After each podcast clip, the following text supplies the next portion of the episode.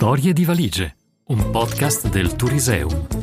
In supporto alla prossima mostra temporanea, borse, trolley e valigie. Viaggio nella storia dei bagagli.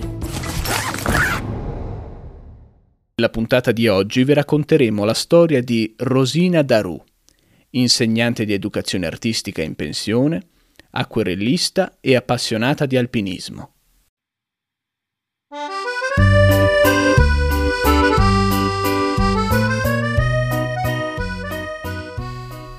La mia valigia Bordeaux.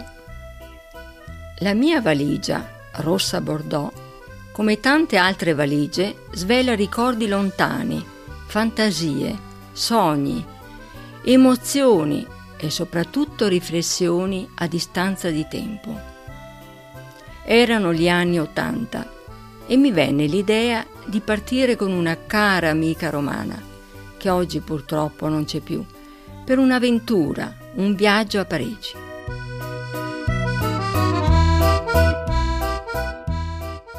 La città dell'arte per eccellenza. Quando l'idea iniziò a concretizzarsi, ci vollero pochi giorni per decidere insieme i tempi, le modalità del viaggio e come riempire velocemente la mia valigia. Per me era la prima volta, un viaggio importante lei aveva invece già visitato diversi paesi lontani. Parigi è ormai distante dalla mia memoria, ma è rimasta nel mio cuore e penso che abbia giocato un ruolo positivo come esperienza di vita.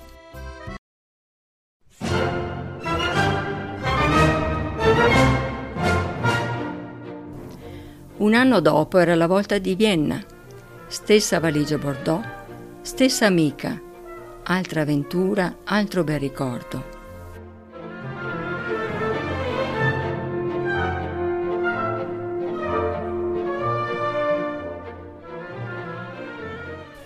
Poi però la valigia è stata sostituita dallo zaino, anche di colore rosso, per esplorare cime e creste montane prima considerate irraggiungibili.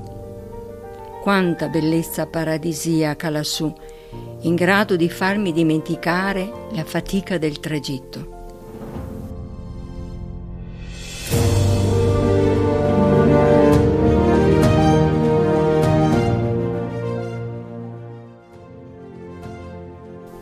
Ancora sento la morbidezza del plaid che mi calmava i brividi di quella fredda sera nel rifugio Similaun a 3000 metri.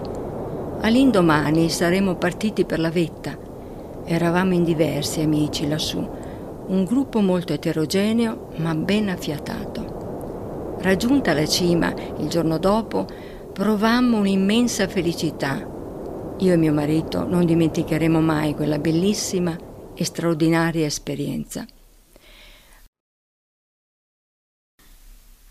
Ma ora torniamo di nuovo alla valigia.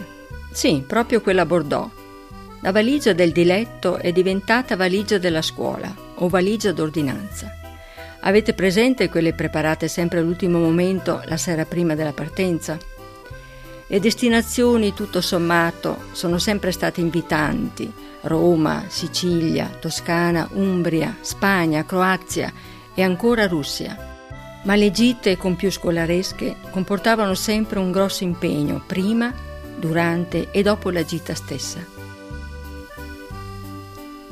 Quanta gioia però su quei freschi e giovani volti. Alla fine, se ci penso, era un'ottima occasione per avvicinare il mondo degli insegnanti a quello degli studenti, accorciare le distanze con una, per così dire, complicità del momento. La mia cara vecchia accompagnatrice Bordeaux non ha cessato di accompagnarmi neppure ai frequenti appuntamenti con i miei genitori, nel mio paesello d'origine, dove ritrovavo anche la natura, elemento che ha contribuito a far di me quel che sono.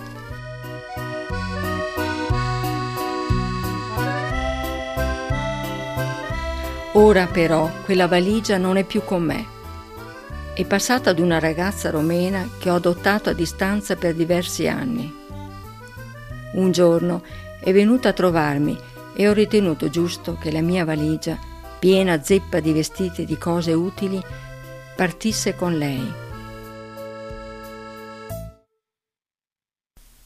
Chissà, forse un giorno anche quella ragazza potrà ricordare e scrivere la sua storia con protagonista la stessa intramontabile valigia Bordeaux.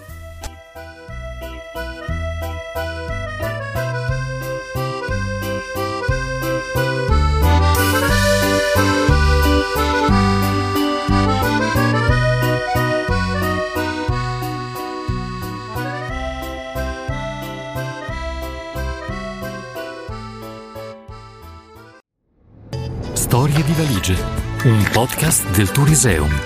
Ogni settimana vi aspetta una nuova storia. www.turiseum.it